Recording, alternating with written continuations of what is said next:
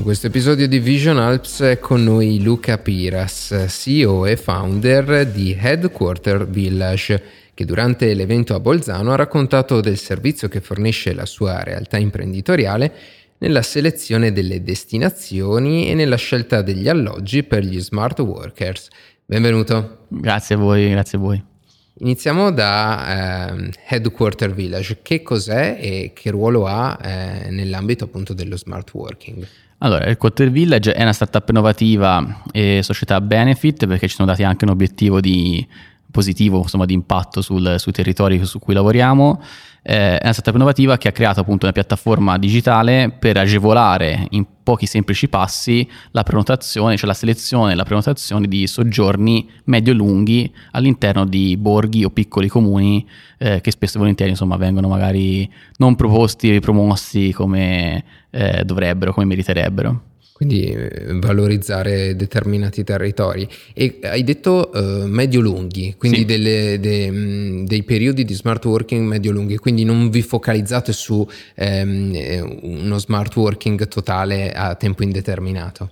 Eh, allora, la decisione è molto semplice, noi siamo molto rivolti a un, diciamo, target straniero e quindi il fatto di far attrarre un, attrarre un nome digitale o un smart worker eh, dall'estero, ci sono dei motivi anche fiscali per cui non può stare più in Italia più di sei mesi un giorno, quindi eh, l'obiettivo per noi è un soggiorno appunto che, eh, che, stia appunto fra il mese e i sei mesi, mediamente comunque ci hanno richiesto intorno ai 4-5 mesi eh, di, di, soggiorno all'interno de, dei borghi, dei piccoli comuni che sono le nostre destinazioni e ehm, e quindi abbiamo un po' questo scoglio. Se lo Stato ci aiuterà insomma, nell'allargare il visto a un anno, sicuramente ecco, possiamo ampliare la cosa. Ovviamente questo limite è bypassato se parliamo ovviamente al pubblico italiano, laddove insomma, non c'è bisogno di, di visto.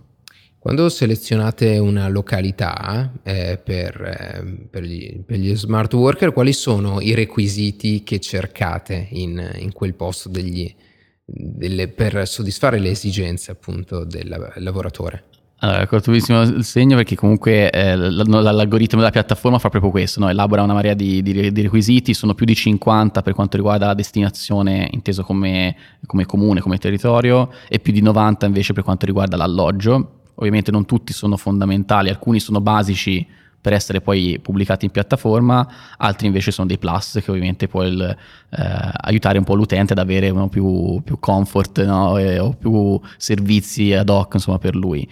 Eh, diciamo sicuramente, vabbè, ovviamente la connessione è il tema cruciale, no? ovviamente per questo tipo di, di, figure, non per forza deve essere una connessione ultra veloce, però sicuramente è, è una cosa che agevola i territori, ma non c'è soltanto quello, no? per quello che vediamo noi eh, che ci viene richiesto poi in qualche modo sono sicuramente eh, spazi di lavoro che possono essere gratuiti, ma poi stiamo parlando poi semplicemente di servizi al cittadino che devono esserci presenti, perché comunque queste persone che scelgono un territorio, come dicevo appunto per un periodo medio-lungo, diventano dei cittadini temporanei in quel territorio, quindi essendo cittadini temporanei vogliono sfruttare o in qualche modo usufruire di quei servizi eh, per quel tempo che, che, vivono. Quindi ci sono persone che si muovono con la famiglia, quindi hanno bisogno di servizi per la famiglia, sono persone che si muovono da soli, cercano invece comunità e quindi magari ci deve essere dell'attività no, da parte del, dei, dei, cittadini no, veri e propri, dei residenti, per eh, essere inclusivi no, verso questo tipo di persone.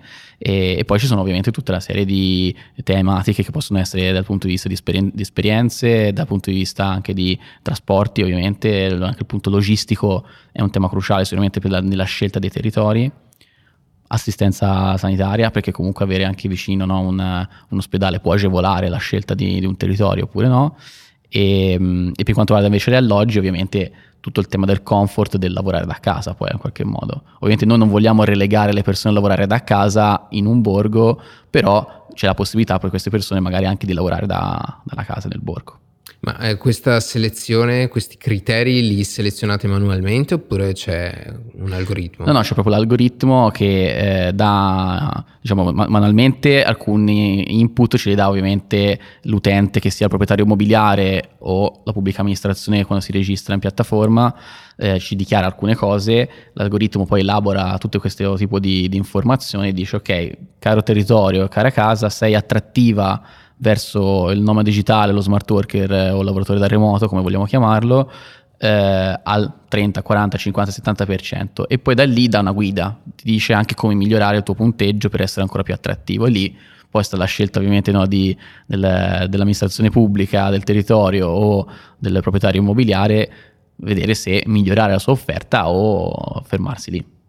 E, e, quindi come funziona? Cioè ehm, il lavoratore ha, sull'interfaccia può selezionare determinate richieste eh, specifiche che ha e poi di conseguenza la piattaforma gli, gli, gli manda le, le, risposte a queste sue esigenze? Sì, diciamo può ehm, selezionare il, tramite diciamo, i filtri diciamo, dei territori, quindi ovviamente ci possono essere territori appunto montani, di mare e così via, eh, o magari più storici, culturali, quindi c'è una, un filtro per quanto riguarda il territorio e poi c'è un filtro anche per quanto riguarda la tipologia di alloggio, questo è un po' il, il concetto. E quindi se in, ba- in, base ai propri bisogni personali o perché magari si, si, muove appunto come dicevo prima con la famiglia o con altri, con un gruppo magari no, di, di colleghi o di amici, può selezionare quella che può essere la destinazione, l'alloggio migliore per la propria esigenza di, di soggiorno medio-lungo, come dicevo prima. Prima parlavi, quando ti ho, ti ho chiesto del, della questione eh, della durata di questo eh, smart working eh, breve o medio-lunga, eh, hai parlato del, del tu, ehm, della possibilità di eh, lavoratori stranieri di venire nel nostro territorio e però ci sono dei, dei limiti, dei problemi. E quindi mm, da questa, da questa, tua frase mi viene a chiederti quali sono le difficoltà che avete affrontato e state affrontando per realizzare una piattaforma di questo tipo. Ma allora, la prima diciamo, difficoltà è nel, spesso volentieri nel far capire che cosa vuol dire attrarre nomadi digitali e smart worker perché eh, sembrano appunto degli alieni no? che arrivano da altri mondi, ma poi in verità sono semplicemente persone che hanno la, la possibilità di lavorare da, da dove vogliono.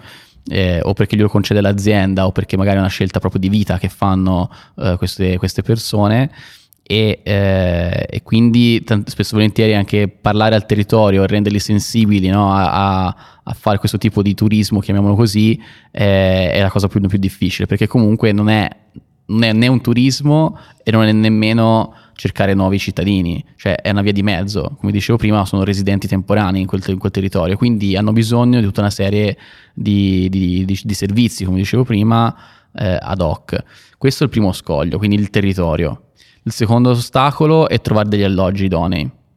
Eh, spesso e volentieri, soprattutto quando si parla di borgo, comunque insomma di aree eh, rurali o che magari non sono molto turistiche, si fa difficoltà anche a trovare degli alloggi che possono essere idonei a ospitare le, le persone, o perché magari hanno bisogno di essere strutturati, o perché magari hanno anche delle, degli arredamenti un po' vetusti, e, ehm, e poi comunque c'è anche una questione, eh, diciamo anche di comunità, perché comunque per quanto riguarda noi questo tipo di progettualità deve partire comunque anche un po', deve coinvolgere in qualche modo anche il cittadino del, del, del, del territorio, perché se eh, non c'è anche un, mm, una, un desiderio in qualche modo no, di far venire nuove persone che possono dare nuovi stimoli anche al territorio, eh, che parta direttamente dai cittadini, che magari ovviamente invogliati anche dalla pubblica amministrazione per fare questo, però se non parte dal basso poi viene meno anche quel, quel, concetto di ospitalità poi verso questo tipo di persone, no? quindi ci deve essere anche una, una voglia di, di comunità, no? di